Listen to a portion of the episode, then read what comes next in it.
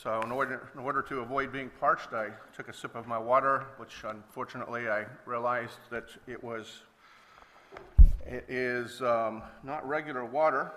This is coconut water, and I feel like I just drank suntan lotion. Um,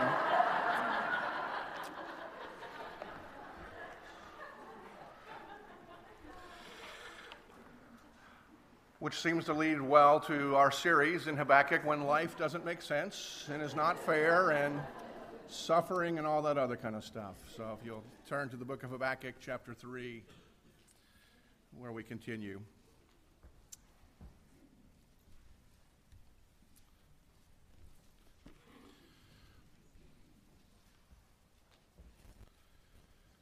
This morning, our reading will be from Habakkuk chapter 3, verses 1 through 15.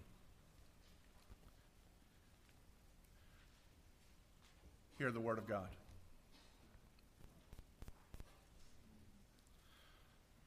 A prayer of Habakkuk the prophet, according to Shigionoth.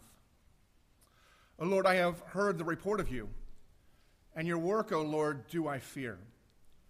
In the midst of the years, revive it. In the midst of the years, make it known.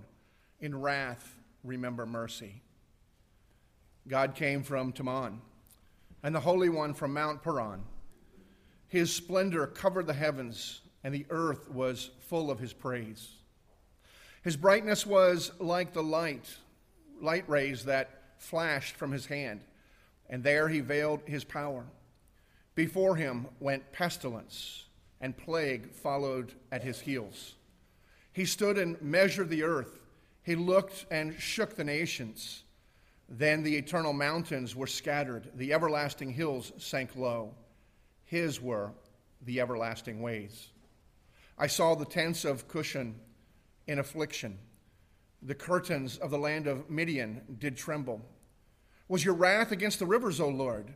Was your anger against the rivers, or your indignation against the sea, when you rode on your horses, on your chariot of salvation?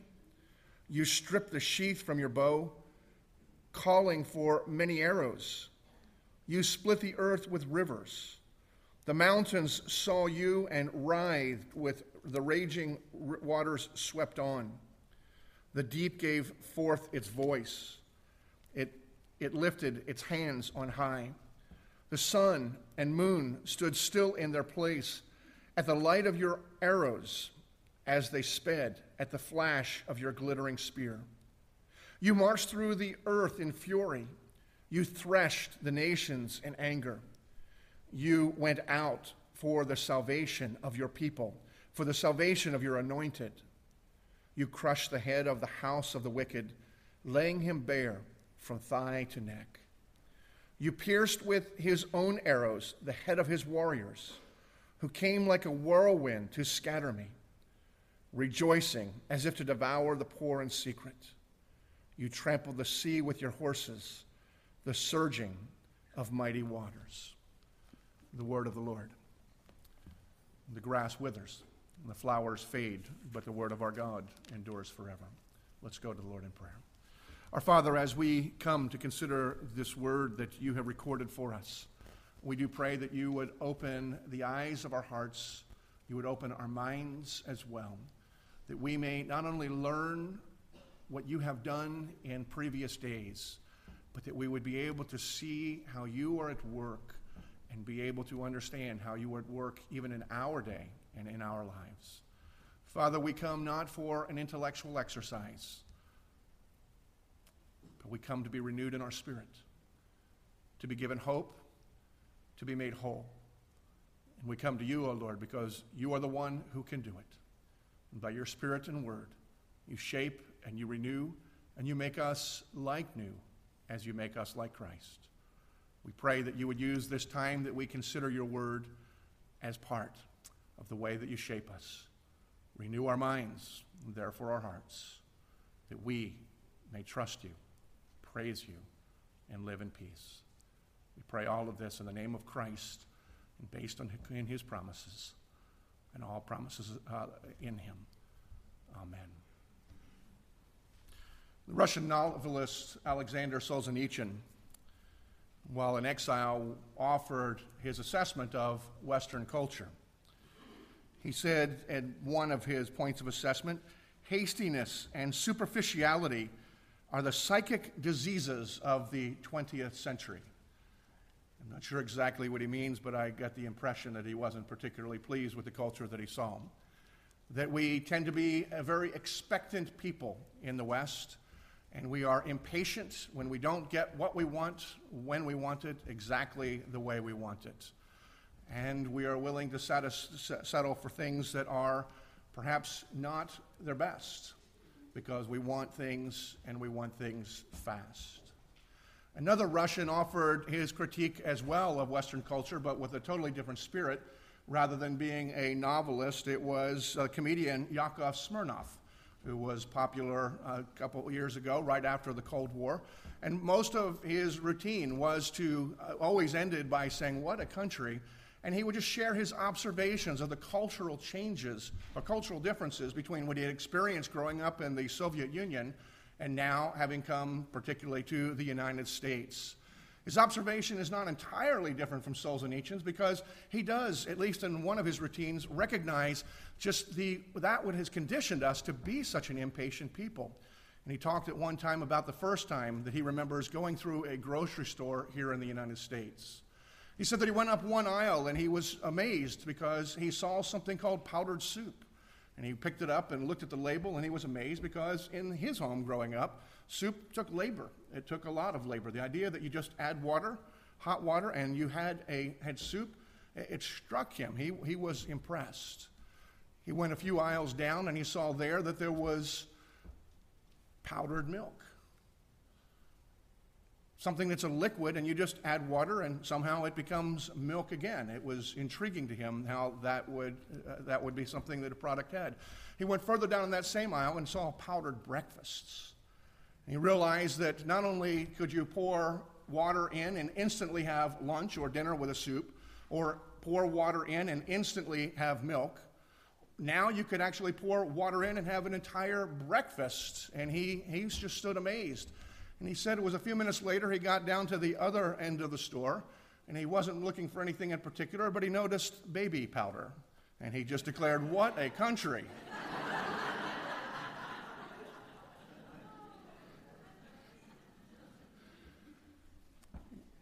I think Yakov Smirnoff's observations kind of drive home the point that we are a people who do have almost everything at our fingertips, at least as it goes to food. But we are reminded from time to time that not everything comes instantly. And no more than babies does spiritual maturity and spiritual depth come instantly or simply by adding water. And whether Habakkuk was learning that for the first time or whether we are getting to see how God works in his people as we see Habakkuk here in this text or really throughout this book, what we are witnessing is the transformation that took place in this priest, this prophet that had been serving God, as God was taking him from a place of lamentation, a place of complaining and frustration, to a point of depth and substantive faith. As we've looked at this book, we've noticed that in chapter 1, in the prayer that Habakkuk raises up, Habakkuk was kind of grumbling and he was complaining and he was asking God, How long, O Lord? Now, a reasonable uh, question because he was observing in his own country the people of God were turning from God, taking him for granted, and following whatever ways they thought were appropriate. Whatever they thought was right, that's what they were doing. And consequently, he was praying for renewal and revival in his own land. This priest, this prophet, wanting to see God do something because God seemed to be strangely silent and strangely absent. And then, as we've seen, as God answered him and responded and said, Here's the plan. I'm not absent and I'm not unaware, but I'm going to be raising up the Chaldeans, or which was uh, one of the, from an area of Babylon, the Babylonians, and they're going to come and they're going to wipe out my people, sending them fully into exile. And Habakkuk then was perplexed. Not only had God been silent, but God's answer was more difficult than, to swallow, and Habakkuk was wrestling God with this. But as we come to this text now, we see that Habakkuk has shifted. We see Habakkuk is no longer one who is complaining, no longer one who is grumbling, not even one who is particularly worried. But we see in this passage, particularly in verse 2, that Habakkuk is now in awe and reverence about our God. Verse 2 O Lord, I have heard the report of you, and your work, O Lord, do I fear. And Proverbs tells us that the fear of the Lord is the beginning of wisdom, and we, we need to learn as we look at this passage and look at Habakkuk as a whole and look at our own lives that a genuine fear of God is the necessary starting place if we are going to be able to deal with the problems that we experience in this life. A genuine fear of God is absolutely essential for us. Now, the question is what does it mean to fear God? Now, some of us are familiar with the writings of C.S. Lewis, particularly the Chronicles of Narnia, and we get the idea in that. Most of you are probably familiar with the dialogue that took place as Susan um, meeting up with um, Mr. Beaver and being informed of Aslan, who was the Christ figure in the Chronicles of Narnia. And Mr. Beaver beginning to explain who Aslan is, and Susan is not really contemplating that. And when Mr. Beaver tells her that he is a lion, Susan asks, Is he safe? And Mr. Beaver says, Safe? No. But he's good. In other words, conveying through this children's literature is the idea that something that is glorious, something that is good, can also be something that is very dangerous and certainly is not tamed. We understand that even in our own lives with things like fire and water. I mean, fire, which brings us warmth, and fire, which is necessary to cook and to purify, also destroys homes and lives, entire forests and entire cities at times. And water, which is necessary to our very essence, even more than food. Well, all you have to do is look at the news when a hurricane comes in and recognize that that same element can wipe out and destroy whole regions of whole countries. They're good, they're necessary, they're pleasant, and yet they are powerful and are not to be trifled with. And so these are just elements, whether through literary or through our own experience, that we know of, that we are drawn to, that we need, that we desire, and that bring us much comfort. But at the same time, the power must be respected, and they are just mere reflections of the reality of God. And yet, too often, perhaps it's true in Habakkuk's time, but certainly is true in our time, is we become so comfortable with the ideas of God, so emphasizing the reality that God reminds us that He is loving us that we lose sight of his power and that he is to be feared and that he is fearsome. Here we see Habakkuk coming to understand that he is contemplating God.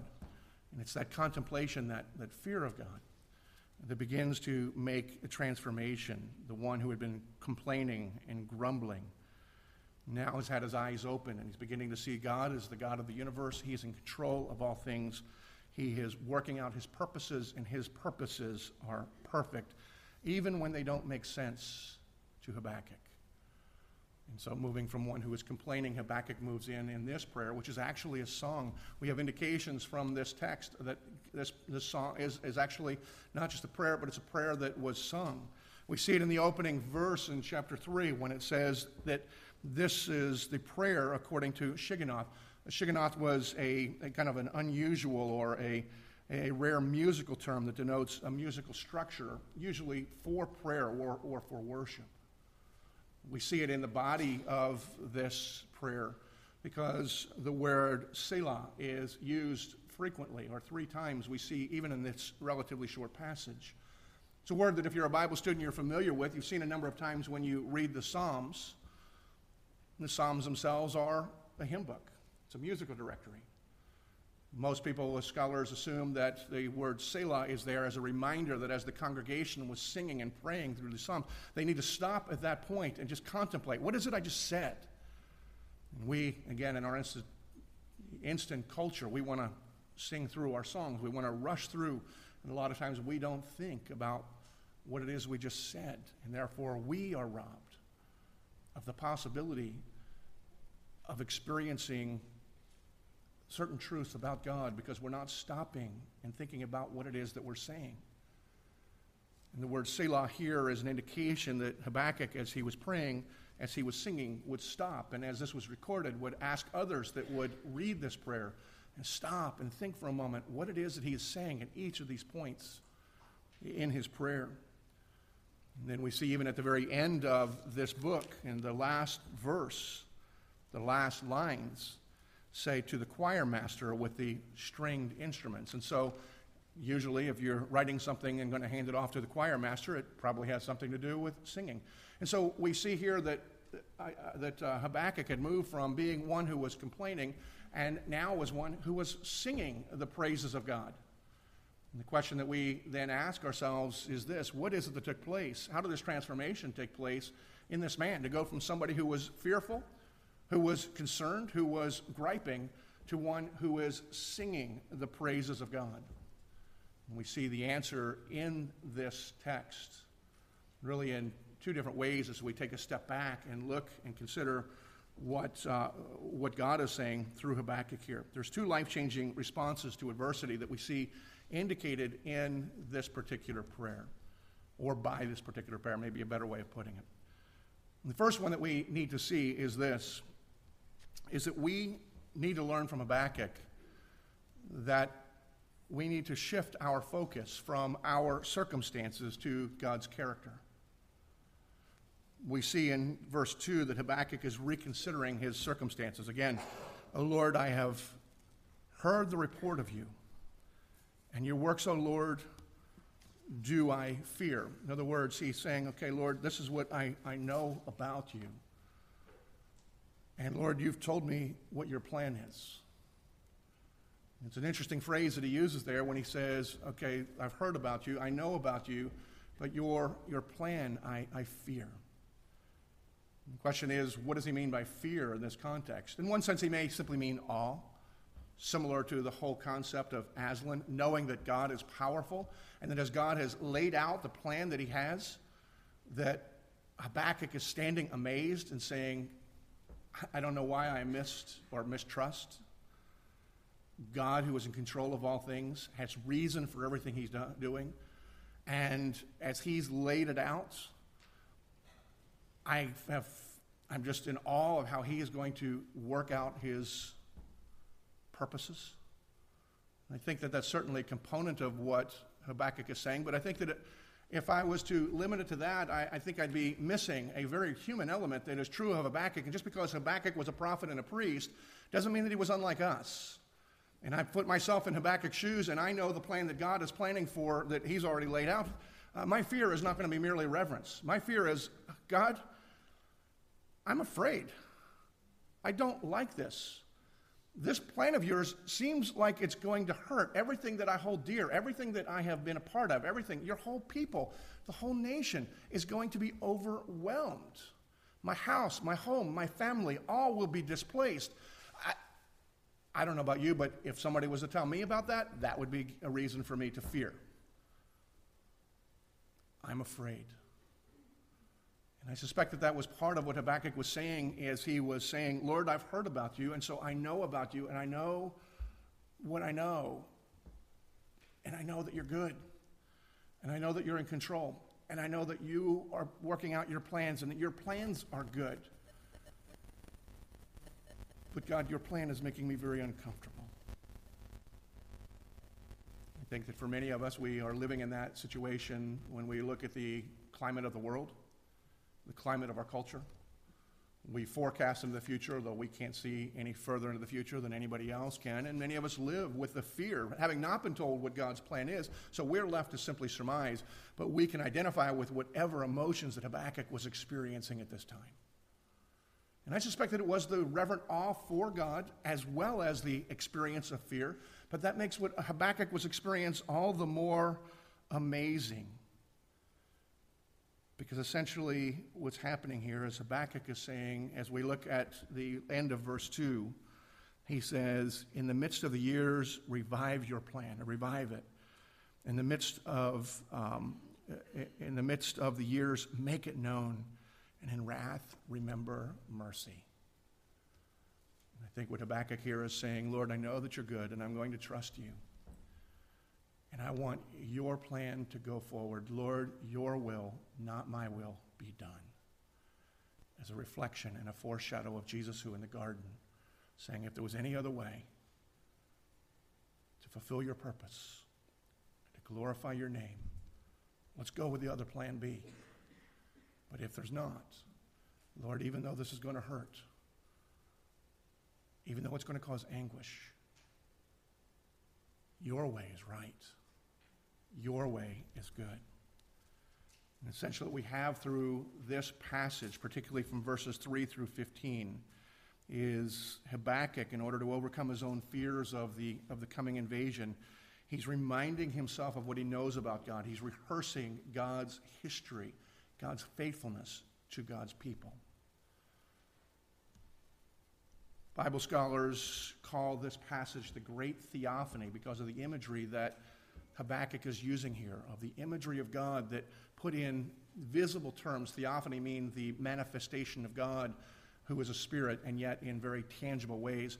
And that's what Habakkuk is doing here. And we see in, in verses 3 through 7, Habakkuk is referring to, using the imagery of the Exodus, reminding himself, and therefore all who would end up reading this after him, of God's faithfulness in the Exodus, even though the people experienced hardship and difficulty leading up to the Exodus, they experienced it in the Exodus. Nevertheless, God continued to be very faithful to his people. He preserved them, and Habakkuk was a living testimony to that.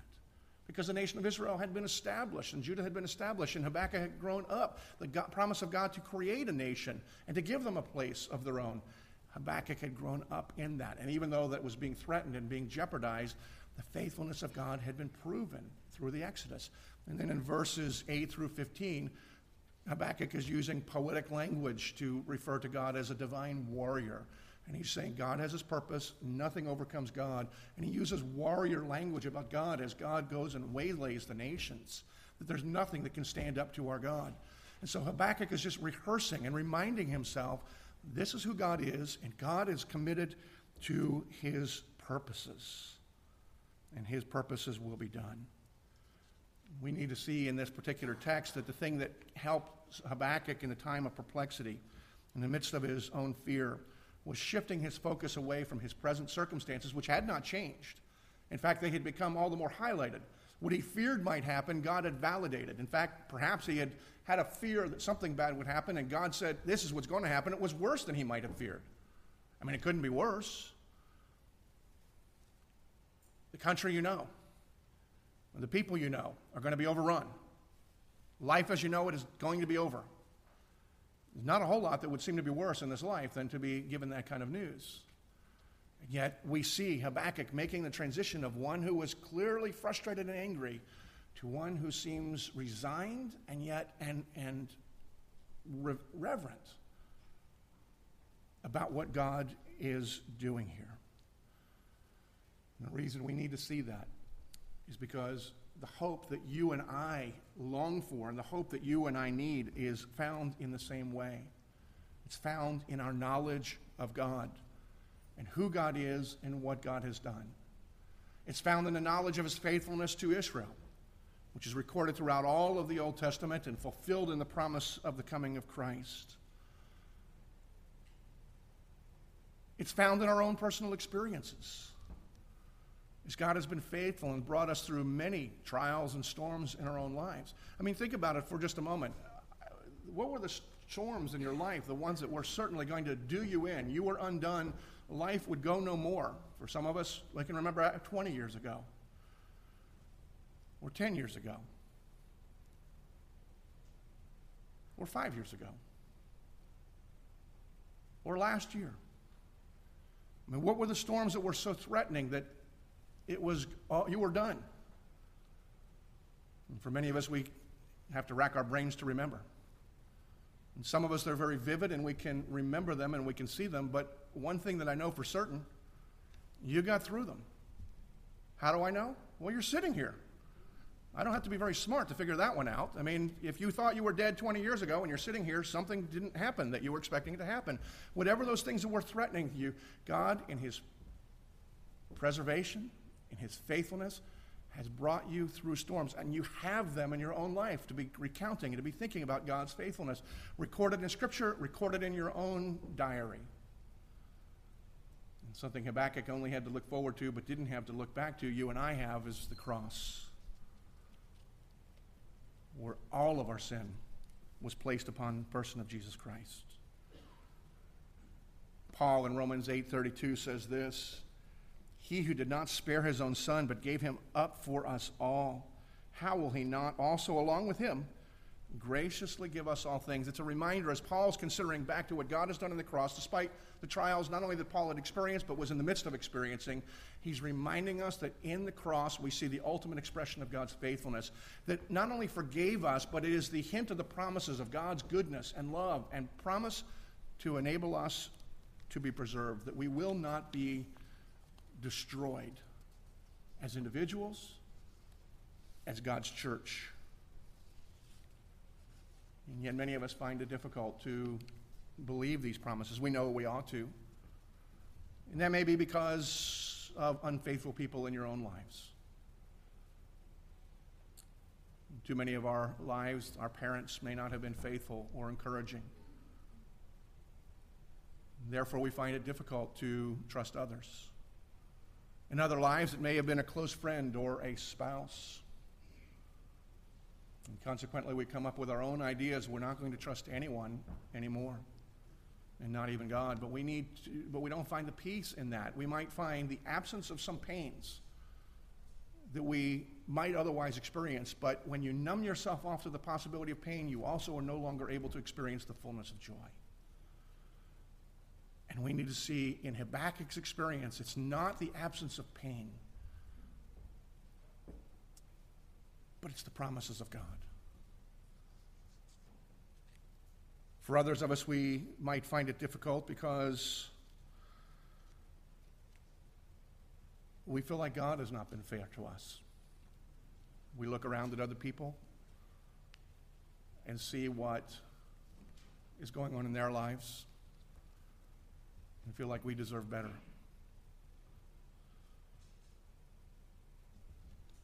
And yet we know that that's not a healthy way of looking at things. No doubt Habakkuk could have claimed that. But Habakkuk, who was righteous, a faithful, a good priest, who was called to be a prophet, was interceding for his people to God. As God is speaking to him, he reorients his thoughts. He could have claimed, This isn't fair, I don't deserve this. There's a number of us that are faithful. But recognizing that we're all broken, he clings to the promise of God's goodness. He's reminded that in this life, Christians are not promised that we won't experience difficulties and hardship, nor is the message of Habakkuk that Christians don't have questions or doubts or fears. The message of Habakkuk is that we do. But to overcome them, we need to be willing to look at God for who God has revealed himself to be. And to gauge our circumstances through that lens rather than to gauge God on the basis of our circumstances. The second thing that we need to do as we look at this that we see from Habakkuk or that we need to learn from Habakkuk is this is that we need to shift our focus from our purposes to the purposes of God. The first point is that we shift our focus from our present circumstances to what God is doing or to the faithfulness of God. Now we also need to lift, a shift from what I want, what you want, and ask what is it that God wants. See, as long as Habakkuk was focusing his attention on his own welfare, and he was evaluating very real circumstances according to his own grid, he was miserable. But as we see here, as he's wrestled over time with what God is doing, and he began to focus more on God's character, and then God's purposes, and God's desires he was not only set free, he was being transformed, or maybe he was transformed and that was allowing him to be set free. Again, oh Lord, I have heard the report of you and your works, Lord, or do I fear? And then there's almost a but, even though I'm afraid. In the midst of the years, revive it. In other words, again, not my will, but your will be done. Earlier, Habakkuk would have been praying, Lord, change your mind. Do something different. don't let your people, or me, experience this kind of difficulty and hardship and pain. But now, in humble submission and freedom, he says simply, In your wrath, remember your mercy. Do your will. It's easy for us to say that, but it's not easy for us to do what Habakkuk is doing here. One of the reasons is like Habakkuk, most of us are relatively myopic and we have a difficult time seeing beyond our own circumstances. We're blind to anything that might be in the background, and we don't tend to think first and foremost, what is it that God might be doing? We just think of ourselves or those we love in our present circumstance and how can we get out of the bad ones or how can we avoid, uh, uh how can we avoid them or how can we shift into something that's good. And we need to recognize that Habakkuk is recorded here. Habakkuk was called because he reflects our myopic view. We also need to realize that there is a teaching that we buy into, whether we theologically do or uh, would claim it or not, which suggests to us that the purpose of life, the promise of God to those who belong to Him, is that God's job is to make our lives as comfortable and easy and peaceful as possible from the point that we chose Him to the point that we go to see Him when things move from being wonderful to being perfect. Now, very few of us, and if you've been in this church for very long, we realize theologically we don't buy that.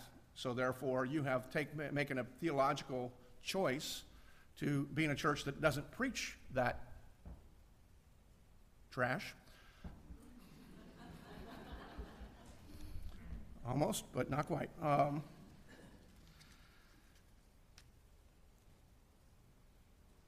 but as much as I recognize as heretical and as passionate as I am opposed to that message, it is amazing how much I believe that message in my own suffering, hardship, or even the possibility of suffering. I don't even, things could be going great, but if it looks like the storm cloud is coming, I get antsy because I buy it.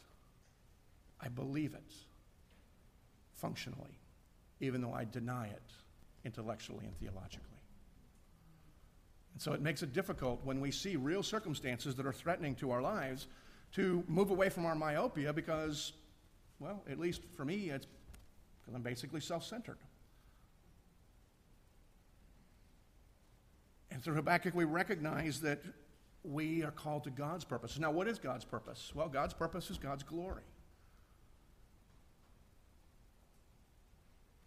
He loves himself more than he loves you.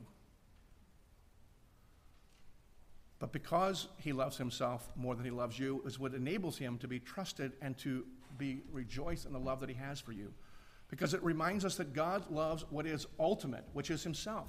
The difference between God loving himself and you and I loving ourselves as ultimate is that God is God and you and I are not. God is perfect and God is holy. What else should he love? If he loves something more than himself, then it means something else is greater and worthy of our attention. We should just go right past God and love what God loves above all.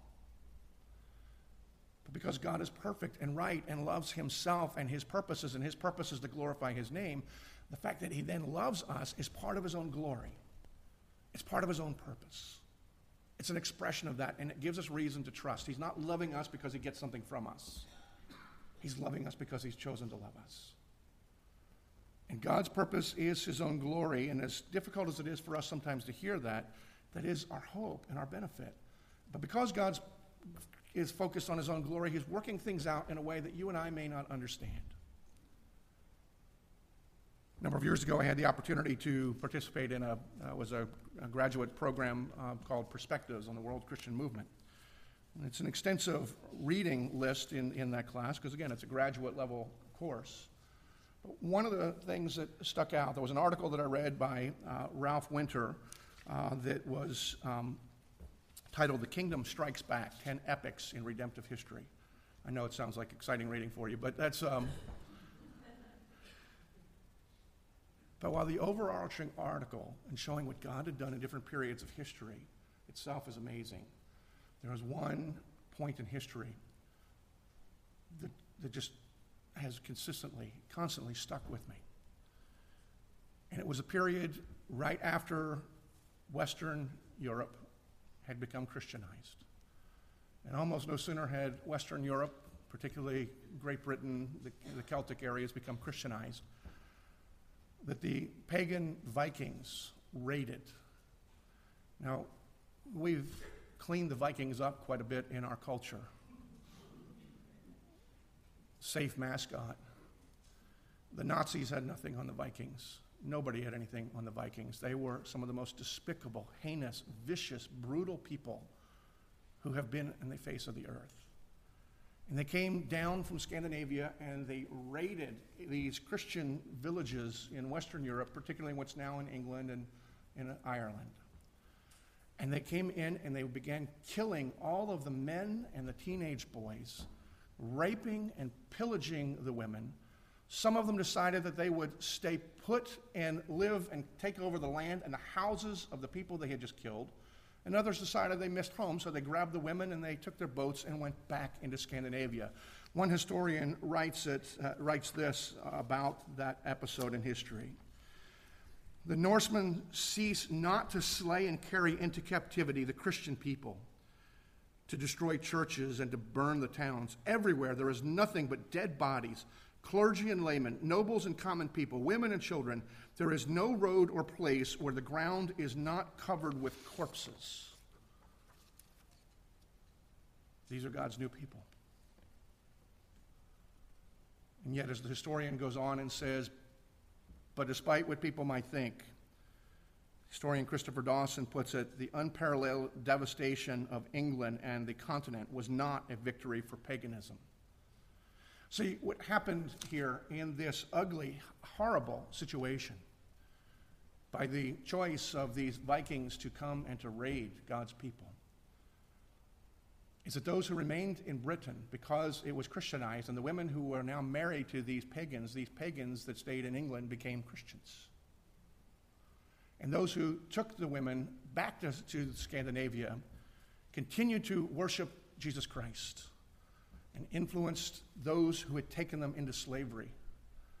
That within one generation, the pagan Norsemen were converted to Christianity.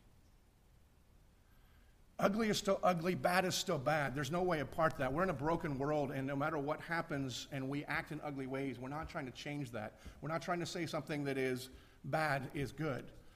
But what we are saying, and what I am saying, and what I think that this history event reminds us, is that God is working out His purpose, and His purpose is that people from every tribe and every tongue and every nation will come to know Him, to serve Him, to worship Him, and He is working that out. But the ugliness of this broken world, it doesn't happen through asking people necessarily, Have you heard the four spiritual laws? That happens but that's probably not what's happening throughout the world. It's probably not what is going to overrun the Middle East with the hope of the gospel. It's going to happen with sacrifice. We pray, Lord, not my will, but your will be done. We pray, Lord, use my life. And yet, if you're like me, you have to admit, I have my limits. What I mean is, I'm willing to be uncomfortable. I'm willing to go without air conditioning. I'll even sleep on the ground. But to lose my head, my life, my family, my country, my nation, so that God would be glorified, I'm hesitant. But that's what Habakkuk was facing, and Habakkuk resigned himself and experienced a transformation and peace because he realized God was greater and God is good. And that if his life was to be yielded to God, it meant to trust what God is doing for God's glory, which is what God is doing. And that's what brought him the peace. It wasn't that he decided, oh, well, I don't care if my nation doesn't exist anymore. That's painful, it's horrible. But he had an opportunity that you and I have at this point in time, perhaps not being told what Habakkuk was, but many of us are fearing that, that our country, our culture, our, our, our freedoms are under in jeopardy. The question is, is that the value of my life? Or is God's glory the value of my life? And we live in a time where we need to ask ourselves that question. And how you respond whether in freedom or continued anxiety, is the answer to the question, no matter what comes from my lips or comes from your lips. See, we need to see, and we see from Habakkuk, that we need to learn to live in, in light of the grand narrative. God is working out His plan. And while He has a plan in your life, and your part of life is valuable and important, your life, my life, this church's life, the church's life, is part of that narrative. We need to see how our life is in line with the grand narrative and see it in light of the grand narrative and not see God's plan in line with our plan. It is hard, but it is necessary. And when we are able to do that, to know who God is, because He's shown Himself to be faithful and good, to value God's purposes and God's plans above our own, we have the peace that we long for and desire. And it's the only way we experience it. Let me finish with this little story. There's a story of a museum guide who would take his tour groups into the darkest room in the museum, and then he would shine a light on this kind of mass of string and colors that just um, really nobody could make it out. But he would ask the group as this light was shining on it, What is this? Most of the group would respond, Well, that's what we were going to ask you. What is this? I have no idea what this is. And then, with the lights still down, he would tell them, Okay, I want you to move. Stand over there, move to your left, and he would move them, guiding them by, by his light until they were in the right place. And then he would slowly bring up the lights in the room. And when he brought the lights into the room, up in the room, the people were able to recognize that there was a, a beautiful tapestry that had been I don't know, sewn, cross stitch, whatever you do to a tapestry. You can tell how my sophistication in art. But anyway, there was a there was a beautiful tapestry there that they were all amazed and in awe. And then rec- they recognized that in order to get the picture fully, the tour guide gave them the picture in parts and in the dark. And the contrast was even more stunning we are told time and again through the scriptures in our own experience, our own knowledge, unless we are the most narcissistic and arrogant of individuals, we know that we only know partly and see things darkly. But God sees things fully as they are, and He's promised that one day you and I will see them as well. But that day is not today. And so far as I know, it's not tomorrow. The promise is no less, the promise is real. But until then, we need the lesson of Habakkuk, which was summarized in chapter 2. Is that those who are the righteous, those called by the name of God, will walk by faith. We live by faith. Faith in the God who has demonstrated himself to us in the person of Jesus Christ. Faith in the promises that he has made. And faith that he is good, regardless of our circumstance and regardless of what happens to us immediately. God is good all the time. And as they say in the black churches, and all the time, God is good. Let's pray. Father, we do thank you that you have given us a real man in Habakkuk to show ourselves through him, our passions, our fears, perhaps even an expression of our faithfulness, and yet experiencing difficulty, hardship, suffering, and being transformed. Lord, I pray that you would transform us as well. We who know you in the person of Jesus Christ, that we would have peace as we trust in him and your purposes in him.